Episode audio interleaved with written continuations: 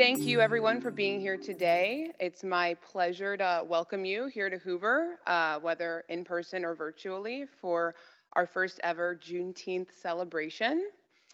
My name is Josie Bianchi, and I work in the director's office here at Hoover.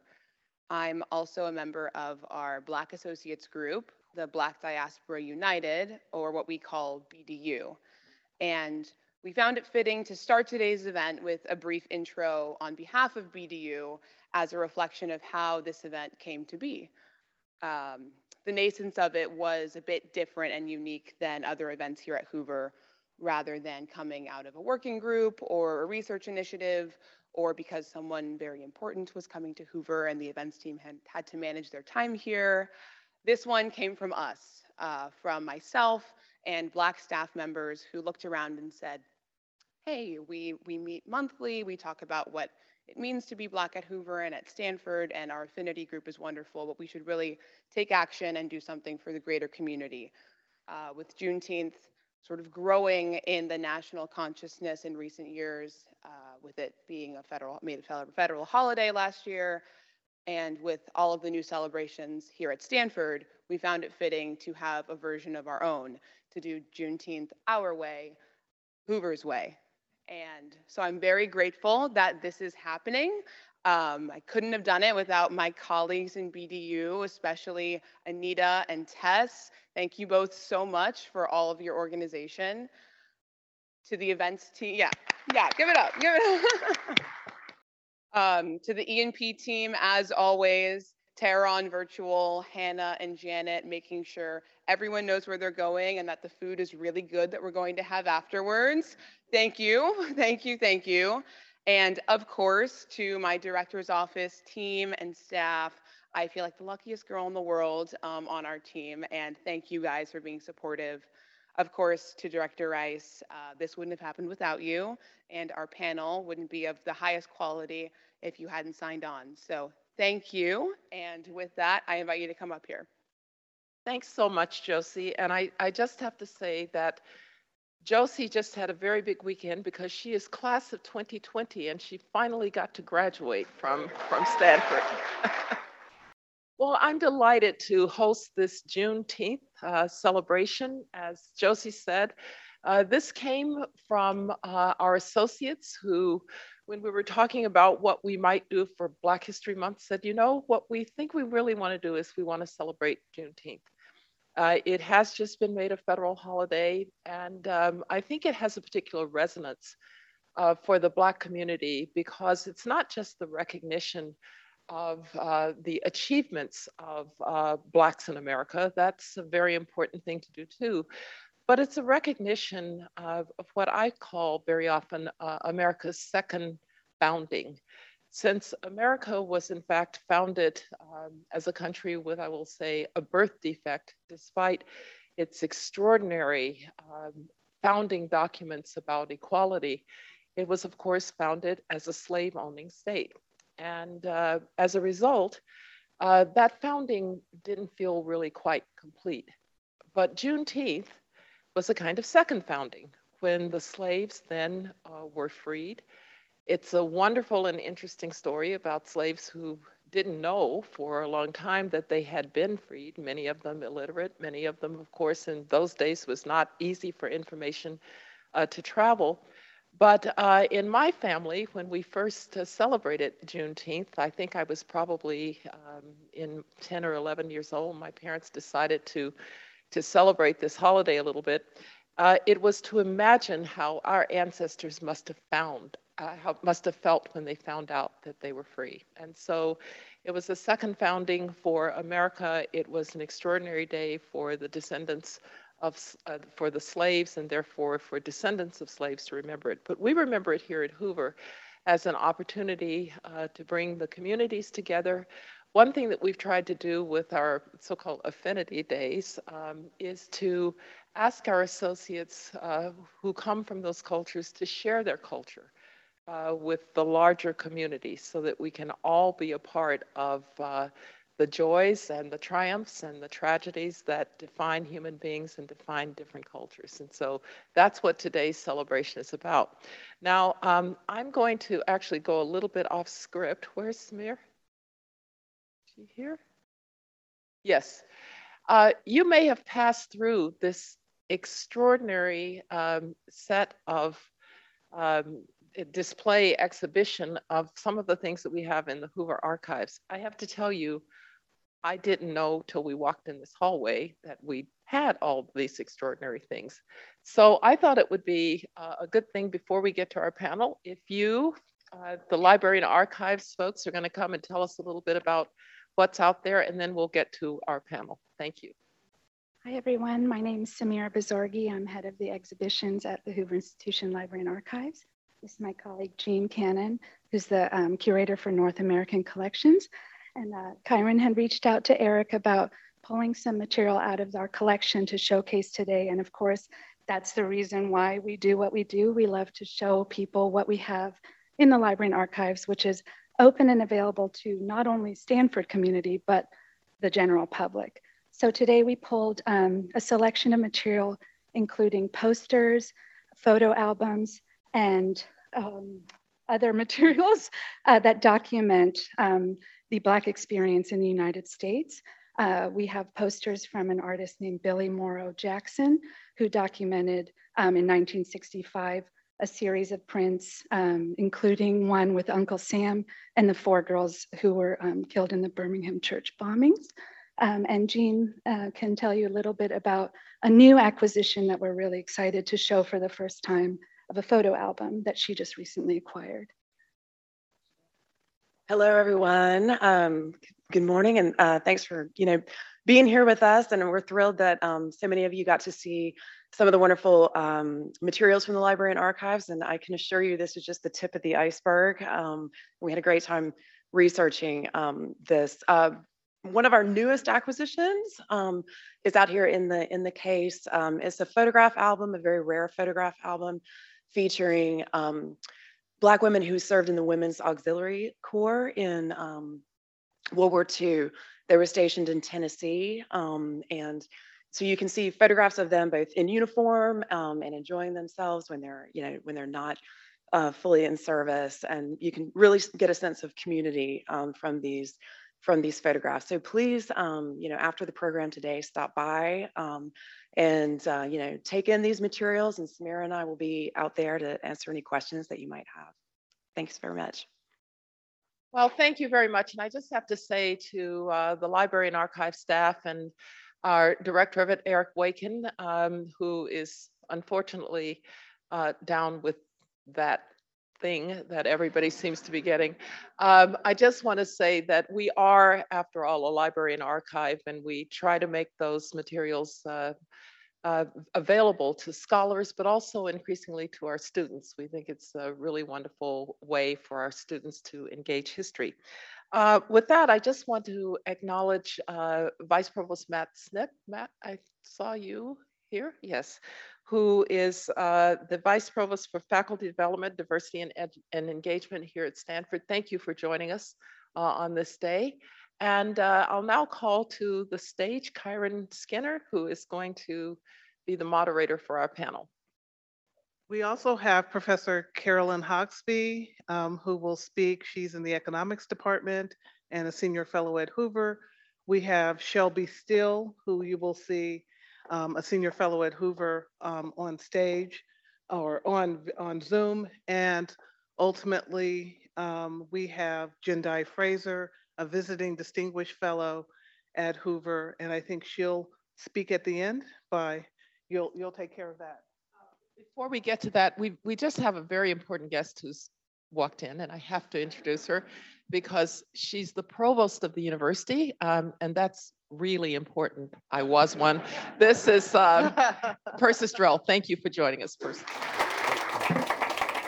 I think I just, um, are these on? Learned yesterday that I'm the moderator. I knew I was on a panel, so leave it to um, Condi Rice to spring something on you um, at the last minute. But um, thank you all for being here, and we are being um, live streamed to the larger Hoover community. So many who are still working at their desk or watching. Um, this is the first time that I've been in the same room with the provost, um, but her sister and I were both professors in upstate New York.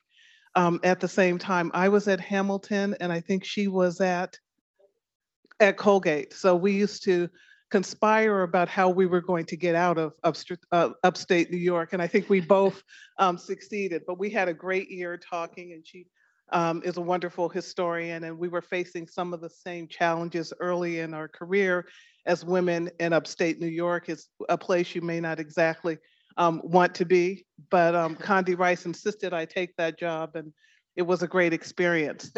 um, so I want to start, and Shelby, there he is. Um, welcome, Shelby Steele. Thank you. Um, I'd like to start um, by talking about not so much Juneteenth, but what it inspires in terms of your own narrative. Um, I think we as scholars sometimes for, forget that the larger public and even our own colleagues don't know very much about us, how we got to where we are, and how our own biography has intersected with American history. So I'd like to just be very broad and say, tell us a little bit about yourself.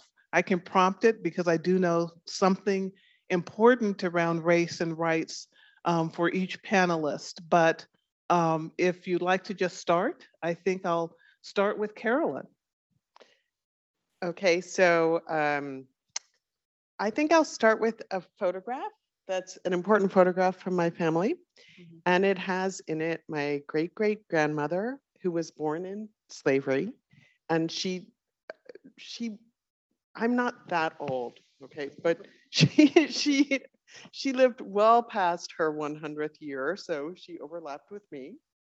And in this photograph, there is my great-great-grandmother, uh, my grandmother, uh, my great-grandmother, who came up from the South, from Georgia, and my grandfather, who uh, got a really good education in Akron, Ohio, and my grandmother, who was fortunate enough to be the daughter of the housekeeper for Kent State University, so she grew up surrounded by books. And then my father, who um, was the Undersecretary of Education for the United States Department of Education, and also the head of a major foundation. And then there's my younger, uh, my older sister, sorry, and um, who is now uh, a vice provost at Princeton.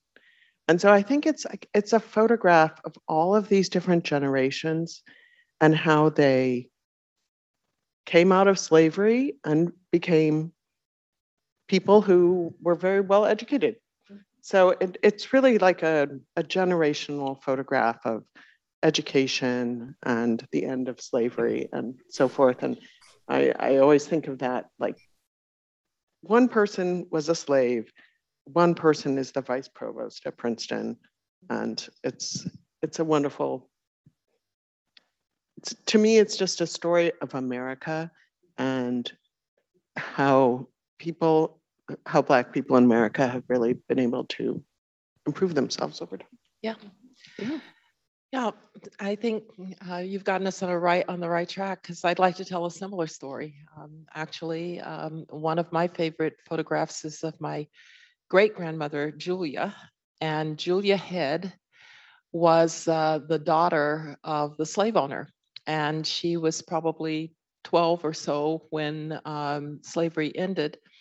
Uh, but she was known in our family as Grandma Julia, who till the end of her life would sit on her back porch with her pipe in her mouth and her shotgun across her lap, just in case, I guess, somebody was coming. Um, and uh, by grand- the way, she's exactly like my great-great-grandmother, yeah. who also did exactly exactly the same thing. These were tough ladies. They These were tough ladies. They were tough ladies. But uh, but uh, great-grandmother Julia, actually, because she was the daughter of a slave owner, she learned to read. And uh, that was, of course, illegal for slaves to learn to read, but she learned because she was in the house all of the time. And um, she then um, kind of passed on this love of reading to her son, my grandfather, John Wesley Rice. And John Wesley Rice became just uh, somebody who cared a lot about books and, uh, and intellectual life. And so when he was about nineteen, he decided he wanted to get book learning in a college. And so he asked how a Black man could go to college, or a Negro could go to college. Probably in his day, a colored man could go to college. And they told him about this little Presbyterian school that was thirty miles from where he lived. It was called Stillman College. And they said they train uh, colored men. So he saved up his cotton. He went off to Stillman College. And um, he paid for his first year. And then they said, so how are you going to pay for your second year? He said, I'm out of cotton. They said, you're out of luck. But thinking quickly, he asked how those other boys were going to college. And they said, well, they have what's called a scholarship. And if you wanted to have a scholarship, you could be a Presbyterian minister, and then you would have a scholarship. And my grandfather said, that's exactly what I have in mind. And uh, my family's actually been Presbyterian and college educated ever since. But it was, it was John Wesley Rice that took that step that then put our entire family on uh, the road to education. And I think what uh, the theme that you're hearing here is that for so many families uh, who came out of slavery, that next generation, they somehow understood that getting that education was going to matter. I could tell a similar story on my mother's side of, you know, every single one of them being educated. Um, in fact, my grandfather just literally dragging one of his children to college um, and telling him he didn't have a, a ticket back, so better stay and get his degree. And so somehow this education was so critical uh, to all of us. And we can talk later about why I fear that that pathway may not be there for all uh, Black Americans today. But in our day, education, it was faith, family, and education. Um, absolutely. And we, I think we all have some stories like that. Before I make remarks, I'd like to hear from Shelby Steele. No, I agree entirely with, with uh, uh, what Condi just said in the, the story. Uh, my family is a little bit different. Um, my father had a third grade education. Uh, my grandfather was actually a slave. So uh, I, I, I, isn't it ironic that we brag about that? Uh, But in any case, he was. Uh, my mother, uh, on the other hand, was sort of uh, a little bit upper class white, and uh, had a had a uh, master's degree from the University of Chicago, and and uh, yet it was probably my father with his third grade education who was the the intellectual uh, in the family.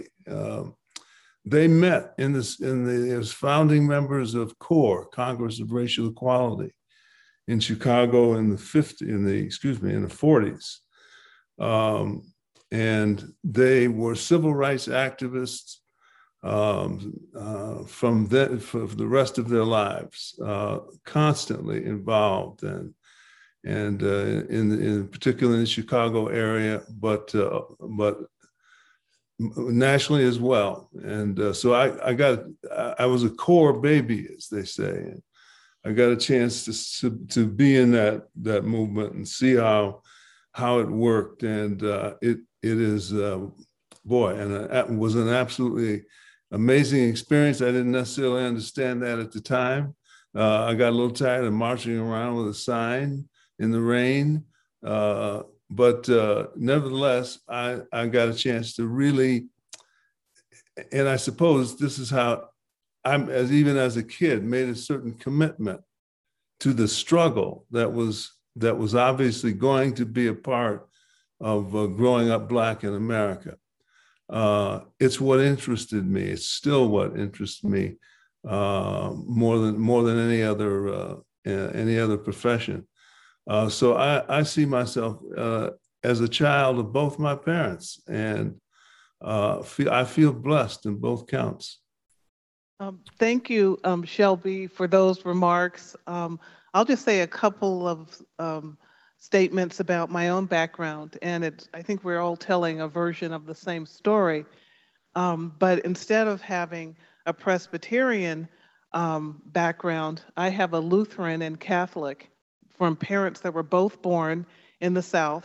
Quite remarkably, I've had people say, why aren't you Baptist? And um, I said, no, my mother went from K through twelve to a Catholic school with her four siblings, and somehow her parents managed um, without much of an education to pay the tuition um, and never missed paying the tuition. But on my father's side, um, he's from Alabama, and um, he grew up in a Lutheran household.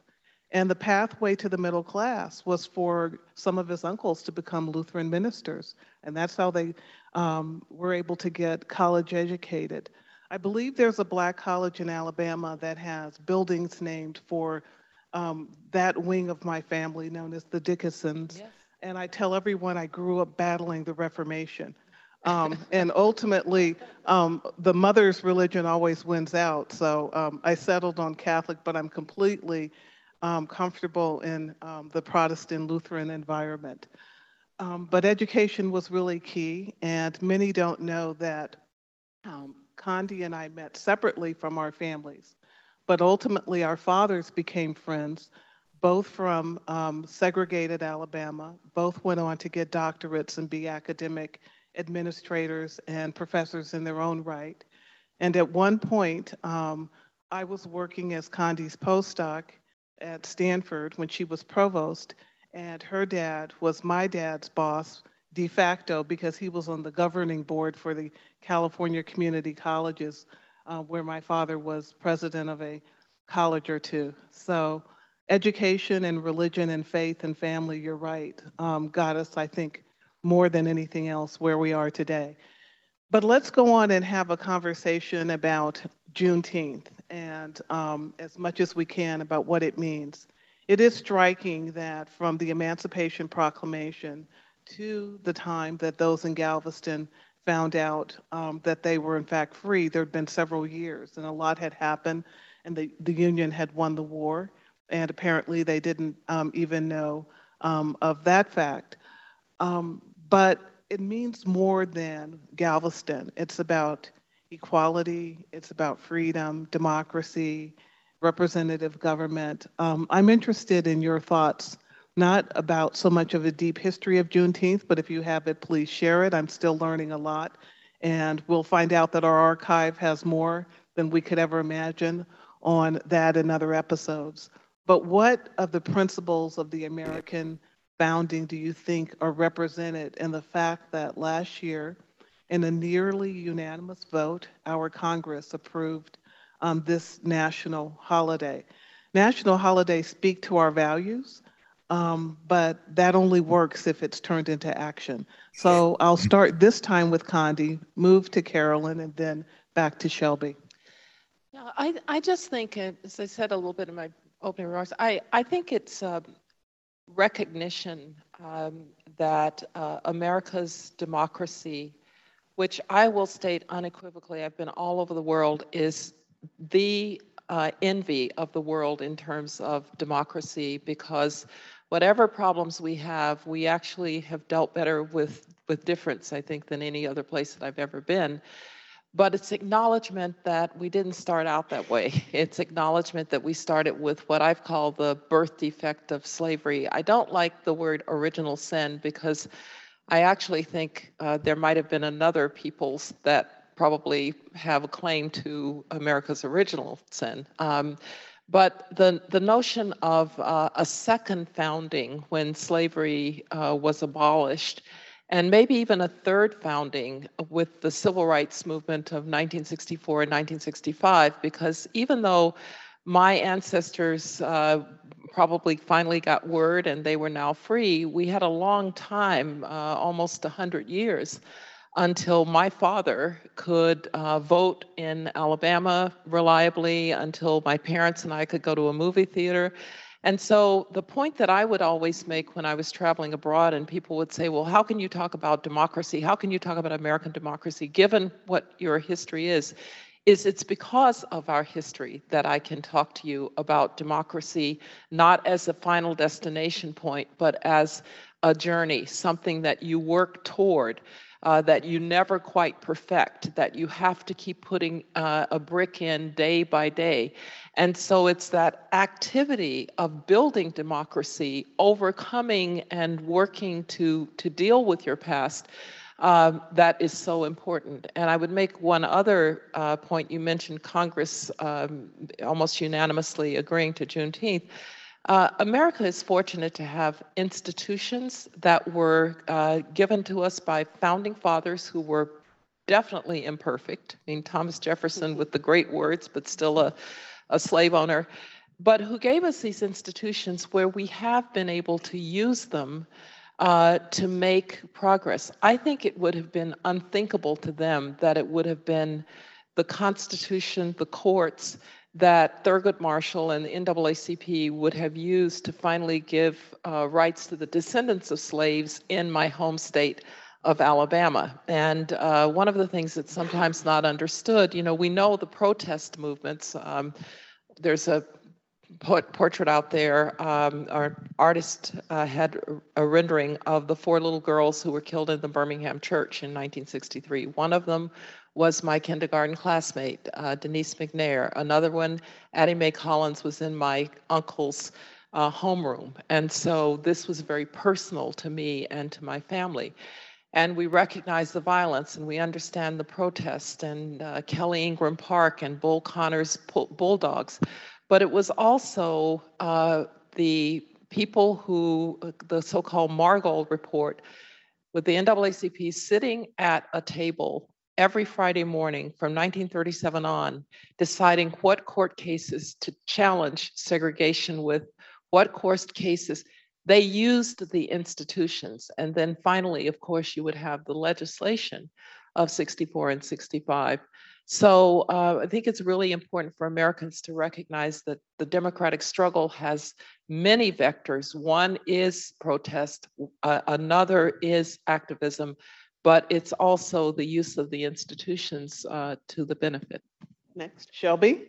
I was, I, from the very hearing about Juneteenth, it was, it's been a little, hasn't hasn't gone down easily. Um, it frankly, it is as, Uh, we it's a story of uh, once again Blacks being victimized and then being saved, in a sense, finally getting met the message that uh, slavery was over and that they were free.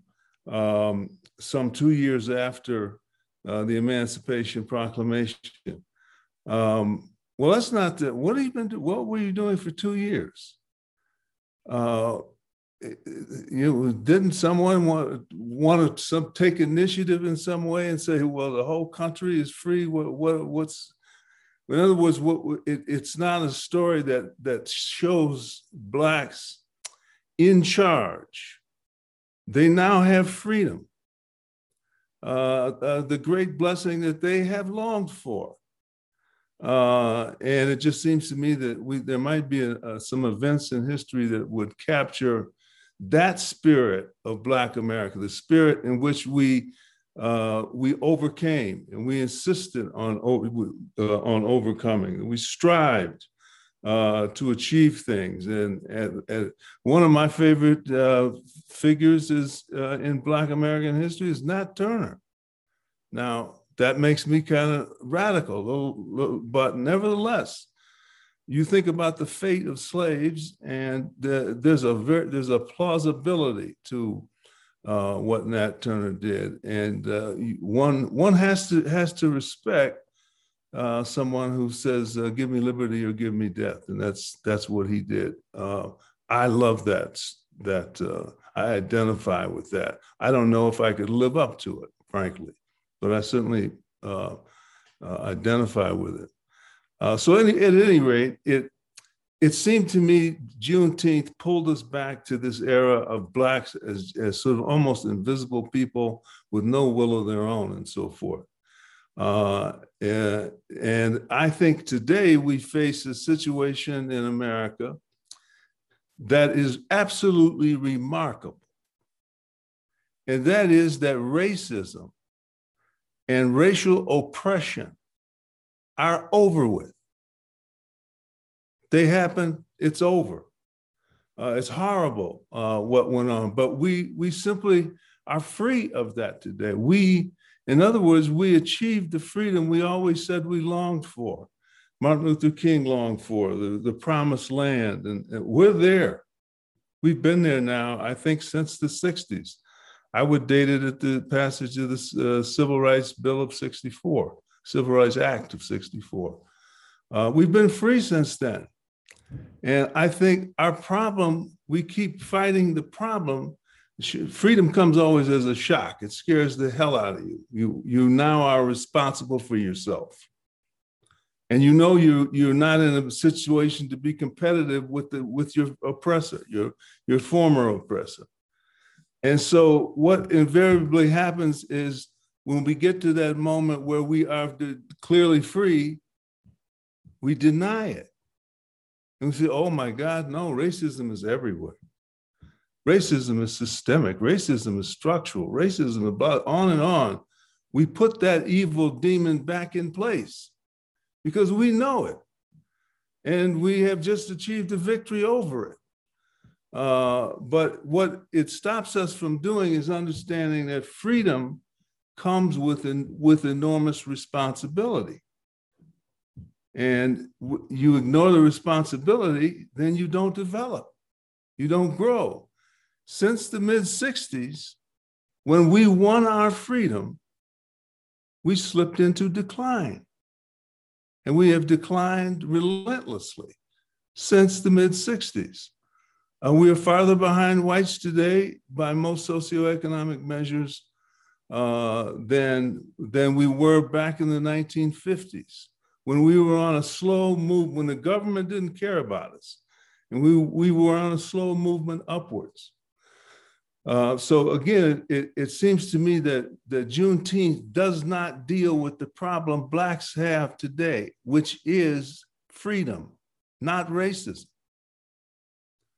And that we, we need, I'd love to see a, uh, a holiday devoted to Black self-help.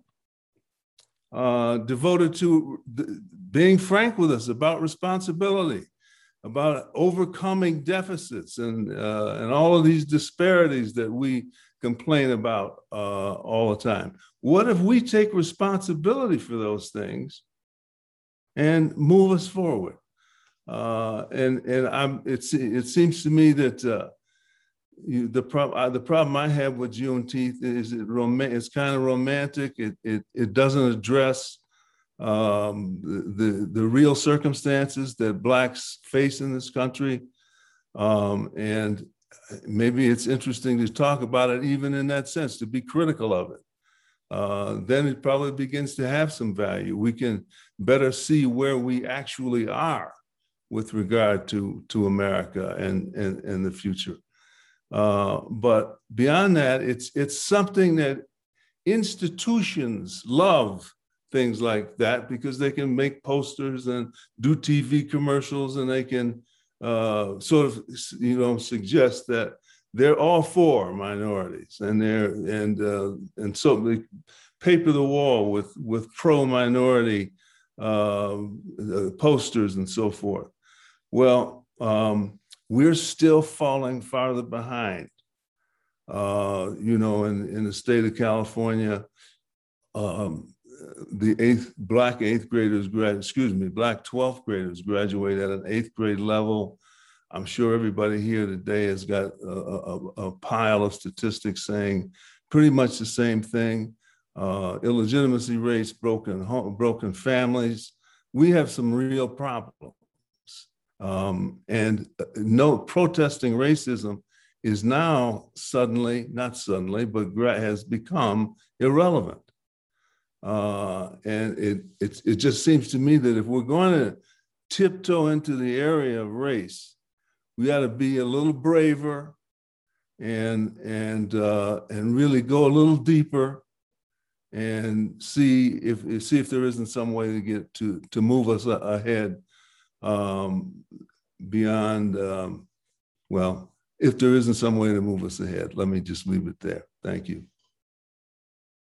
I thought I would just read a, a nice quotation from John Albuquerque, who said, "Let's make Juneteenth a commemorative event, not of a horrific institution that our country embraced, but rather as a showcase of the strength of the American spirit to recognize wrong and set about making it right, In this spirit, America moves ahead today in leveling playing fields and achieving greater equality.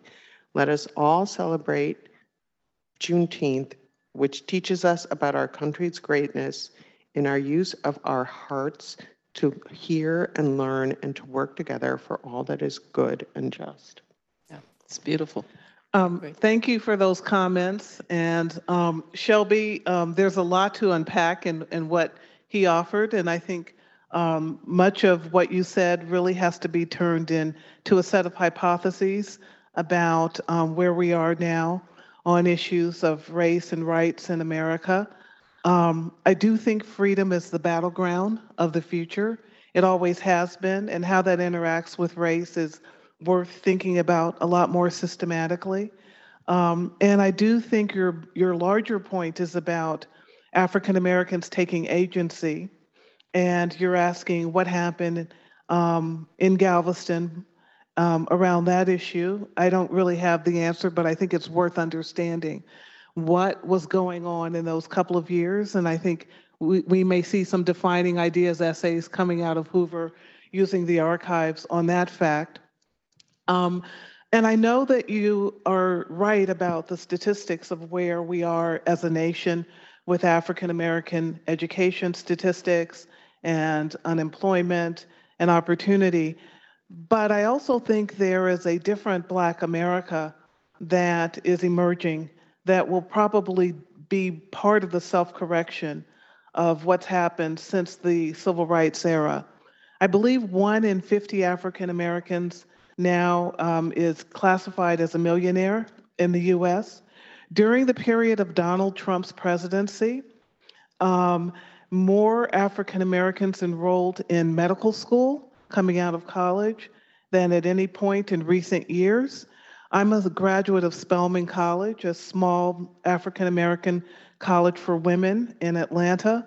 And according to the N S F, fifty percent of all Black women who get a P H D in a STEM field get their first degree from Spelman College. Um, and I remember the dean, Doctor Etta Faulkner, who in the eighties had a vision of a natural sciences division that has become what it is actually today. So I do think there's more agency going on in um, African American communities than is largely reported on. And Shelby, you've talked about um, the profound impact of African Americans in the cultural realm, in music um, and in art, and how that's had a global impact. Um, so I, I think there's a great narrative that we can tell that takes away from the grim statistics that are also true. If I could just add to that, I, I really do think we need to spend more time on this question of agency. And I want to thank Shelby for a, a more challenging way to think about uh, race in America, uh, because it's very easy to lay blame on history or circumstances or whatever, and not to think about how you get out of it. And, and uh, Kyron, your point about Spelman reminds me, uh, so a friend grew up around the corner from me, and his name is Freeman Hrabowski.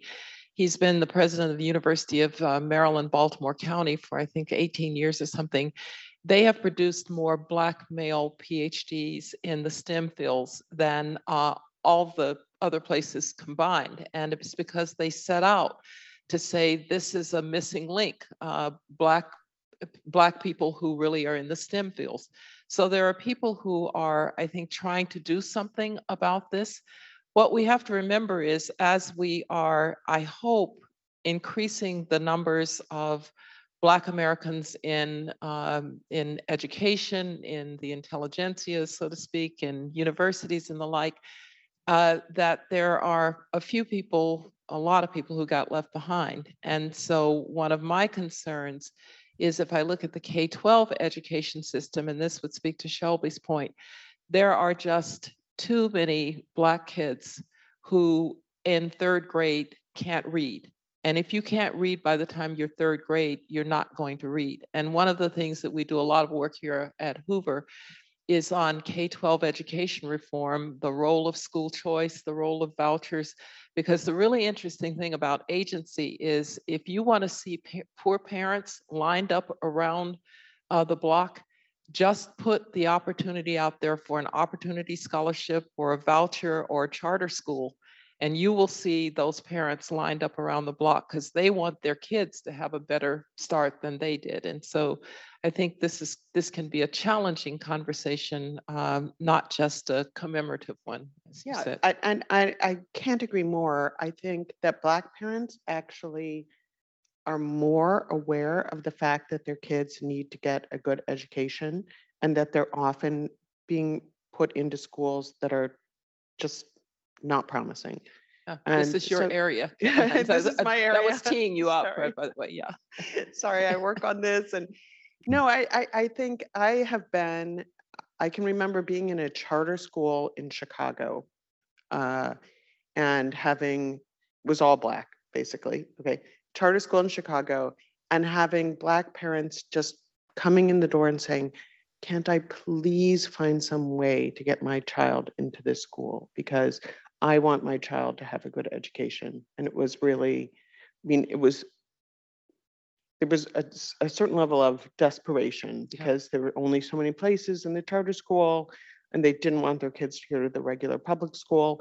And, um, yeah, I mean, I think they really care. They really care. They really care. I see that Josie is uh, giving me the sign. If anyone has a question, is that what you're doing, Josie? So if there are questions, we have a couple people with mics. Um, so any questions from the audience? This is a panel of professors. We can begin to point people out and yeah. and, and, and ask you.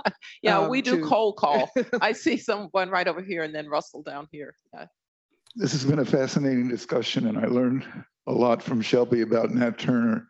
So guess what? I looked on my iPhone. His he was executed on November eleventh, which happens to be a rather eleven eleven, as you may know, is World War One armistice. I guess I'd like to ask Shelby or anyone else on the panel, would it be constructive or counterproductive to have some kind of commemoration of his death oh, by hanging? On November eleventh, in, in, by the way, in Jerusalem, Virginia. Uh, so for everyone, I'll have Shel Shelby respond to that. That was Paul Wolfowitz, a visiting fellow at Hoover, um, speaking, who's been um, a, a longtime friend and also a fellow traveler in the issues that we're talking about um, today. Shelby, over to you. Well, uh, I would love to see a commemoration of Nat Turner. Uh, I would love to see him floating in American culture like uh, Patrick Henry is floating in American culture. Give me liberty or give me death. This is, this is what happens when a, a, a people decide they are absolutely going to be free. We see even at this moment, so in, in the Ukraine, we, this, this attitude, well, God bless them. Uh, none of us know what will ultimately be the, the result of it, but isn't it a marvelous thing to see people take their, their fate, which is terrible, being bombed and so forth, uh, and say nothing is, is going to stop uh, or prevent us from, from achieving liberty and, and freedom. That's what makes America great.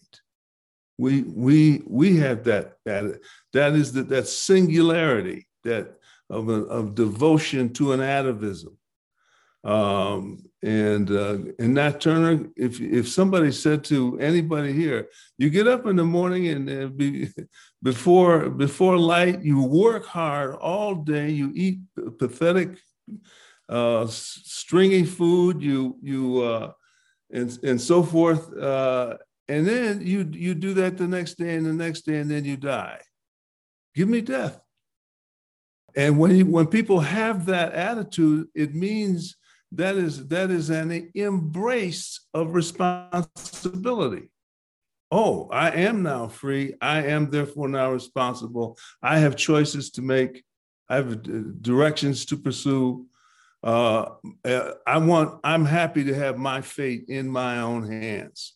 I don't think Blacks will ever be equal uh, to as a group, certainly, uh, uh, until we until we we we have that uncompromising determination. To uh, I, I, I, for example, when I see institutions lower standards to, to let blacks in, and, and this, you are weakening people who, who, who are really ready to embrace difficulty, who, who are willing to stretch themselves. And you come in because it makes your institution look, look uh, like you're sensitive to racism. You come in and take, steal that away from them. The woman who just was appointed to the Supreme Court uh, because the president wanted a, a black woman. What is that? So we have a black on the court, but the court betrayed its own highest values in bringing her on the court because this, this kind of liberal reformism believes that blacks are really inferior and that they cannot cut it. And they need the intervention of benign governments and organizations to get across the street, apparently. But I noticed in those areas, those areas of life where, where the, no, there's no interference and no sympathy. Basketball, how about? Sports, of uh, music, so many other, other areas like that, where blacks thrive uh, and, and compete He's with everybody else.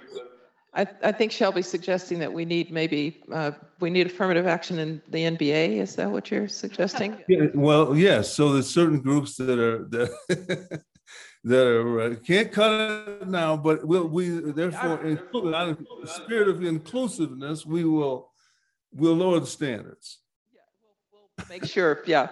Uh, let me just, I'm gonna go to Russell in one second here. I, I do wanna say, I, the woman who actually did get appointed to the Supreme Court was awfully well qualified. I think the question it's not is her by fault. raising That's part it. Of the problem. Yeah, but by raising it in that way that you wanted to appoint somebody who was black, did you actually maybe undermine the argument about her qualifications? And I think that is that's a point worth uh, worth making. I've got, Condi, if I could yeah, just do a two yeah. um, finger intervention yeah. there. I actually a, a think... two finger intervention is what.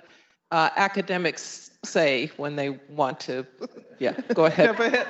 Um, I learned it from you. So um, I, I think it, it doesn't matter whether you talked about race in the context of the woman being apl- um, appointed to the Supreme Court, because there's such toxicity and division in our political system.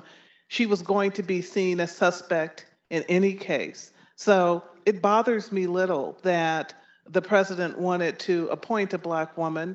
Um, she was clearly more qualified than most um, who um, would otherwise have been nominated. I just think we're still in a very racialized conversation. Um, and that's where I think Shelby makes an important point.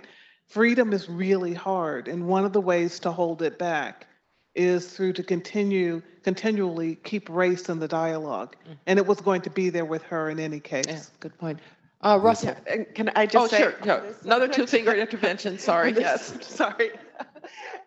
I, I, um, I, was, I have been really bothered by the fact that almost every time she's discussed, they say the first black woman on the Supreme Court, instead of saying she's this extremely well-qualified person who went to Harvard Law School and was on the Law Review and, you know, so forth and so on. Yeah, I yeah, agree. That's not, that's not her only qualification as being a black woman. Yes. Yeah. Okay. Russell. Uh, thanks uh, for uh, for this panel. Thanks for the celebration.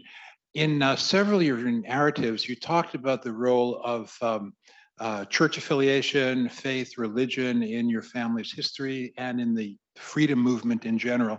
How do you see the uh, standing of religion and faith in the predicament that we face today as Americans in general? Yeah, that's a hard one, so I'll give it over to Condi. uh, Russell, I would start by saying I don't think we talk about it enough.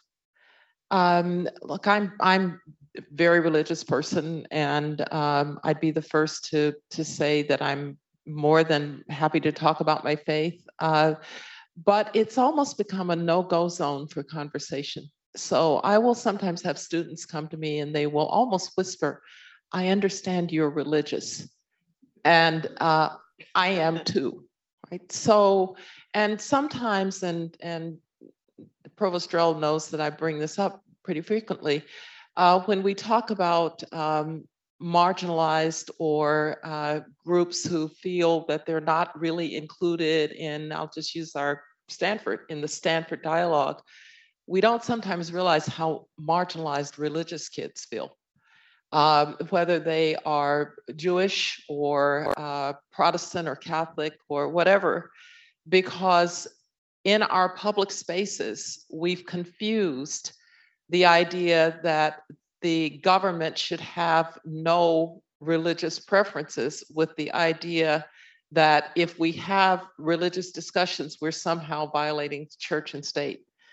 And I think it's a particularly bad set of circumstances now because people are really obviously looking for something uh, that feeds a part of them that just the mind doesn't feed. And I'll call it the soul. Maybe others would call it the spirit. Um, we see unbelievable levels of suicides among young people, and I mean among high school kids. And you think, how could that be? Because we've all blamed social media, but something else is going on. And I think we just forget that human beings are spiritual beings as well as uh, intellectual beings. And so I hope that we can open up some space um, in our discussions and in our dialogues for the role of religion. Um, I think in the Black community, it's still pretty strong. Um, and, you know, you're still asked by your aunts and your cousins, do you go to church today? That's still a question. But um, I, I do think we're not opening enough space in public spaces for that, for that discussion. Um, Shelby, did you want to respond to the, um, the question by your colleague, Russell Berman, about um, religion and the role it has played? I don't think we would be here as as a as a group uh, were it not for the Black Church. Uh, this is a, I, the the most rock steady institution in Black America, and it always has been. You know, when everything else uh, failed us, uh, the church the church was there, and it's there today. Um, it, it just uh, I'm surprised that. Uh, uh, because it is an old and a, it is such an old uh, institution and and so much a part of uh, of the Black community. So I, the problem with it again is sometimes it survives by sort of tempering its uh, by avoiding some difficult questions of, of politics and culture and so forth, and and can. Sometimes because people go to it for, for different reasons. Uh, so it, I, I see that limitation and I, I wish it wasn't there, but overall, I think the Black, the Black Church is a, an extremely, um, everybody can go there. Everybody can find coherence uh, through religion uh, in, in the Black Church today and, and can do the right thing. It supports family life, uh, child the development of children, and so forth. The values. Uh, it's, it's simply mandatory. There's no way not to. Um, uh, and it never dies. That's something else. No matter how unpopular, uncool it is, un-Black power it is, it doesn't die. It it's it, is, it stands in there. Thank you, Shelby. I think. We have, um, I think we're any, are we done with yeah. questions yes. for the most part? We have a presentation. Condi, you want to um, yes. tee that up, please? Yes, if you can tee up the presentation from Jendayi. Good afternoon, friends and colleagues at Hoover. Happy Juneteenth. I wish I could be there with you today, but I'm across the world in Kigali, Rwanda. But I'm honored to be part of Hoover's first celebration of Juneteenth. I think it's so appropriate because Hoover stands for the freedom of peoples, societies, and markets worldwide, and Juneteenth is Freedom Day. I remember when I first celebrated Juneteenth, I was actually at Stanford as an undergraduate, um, a freshman at Stanford, and I remember how much fun it was, the sense of community, the family, going to picnics, um, really being embraced. Um, at Stanford. My family was far away, many miles away in Frankfurt, Germany at the time. And so Juneteenth has become a very special holiday for me over many, many years. But when I think about Juneteenth, I also think about our continued responsibility to support those people who are struggling for their freedom, who are struggling for greater democracy. Um, I think about the struggle of African Americans in the United States for greater freedom and for their civil rights over all these years and for their emancipation, and how that inspired Africans uh, in their struggle for liberty against colonialism. And even today, I reflect on the Ukrainians and how they're fighting the tyranny of Russia. And so I think while we celebrate and enjoy the day, we also have to recommit ourselves to supporting that freedom of people everywhere in the world, their struggles for uh, voice, their struggles for liberty, um, their struggles, frankly, for human rights and to be counted. And so I hope that you really enjoy the picnic, the fun, the food, the music, um, the sense of community and family that's being created at Hoover today. Um, with that, again, happy Juneteenth, and I'll see you soon. Bye-bye. That was, of course, our our distinguished visiting fellow, Jendayi Frazer. Uh, Jendayi uh, was ambassador to South Africa, assistant secretary of state for Uh, African Affairs, and as you can see, is currently in Africa, but we look forward to welcoming her back here to Hoover. And with that, turn it back to Kyron, who will end our... Those were wonderful closing remarks. And as I um, just sit here listening and looking at the audience, some of you I've known for thirty years. Um, I came to Hoover as a research assistant, um, well, re- a research fellow for George Shultz when he was writing his memoir. And at that point in Hoover's history, there were so few women fellows um, that I just recall um, becoming fr- really great friends with the staff. There were quite a few staff members who were um, women, and some of those are still my friends today. They're probably my best friends. I never lost a friend. But what was interesting is that Hoover was very good at being colorblind. And I think what we see today, there was just no sense of discrimination. And when I interviewed with George Shultz, I don't think race ever came up. Um, and once he saw that I could write, I had the job. But what Hoover's now doing under um, um, Secretary Rice and um, Provost Drell, I think, is becoming color brave. And having this discussion, I think today is the beginning of having some hard conversations that will continue into the future. And it's no surprise that the staff at Hoover um, pushed us um, to live up to our larger selves. So thank you all for joining, and we will do this again. And now let's have a party.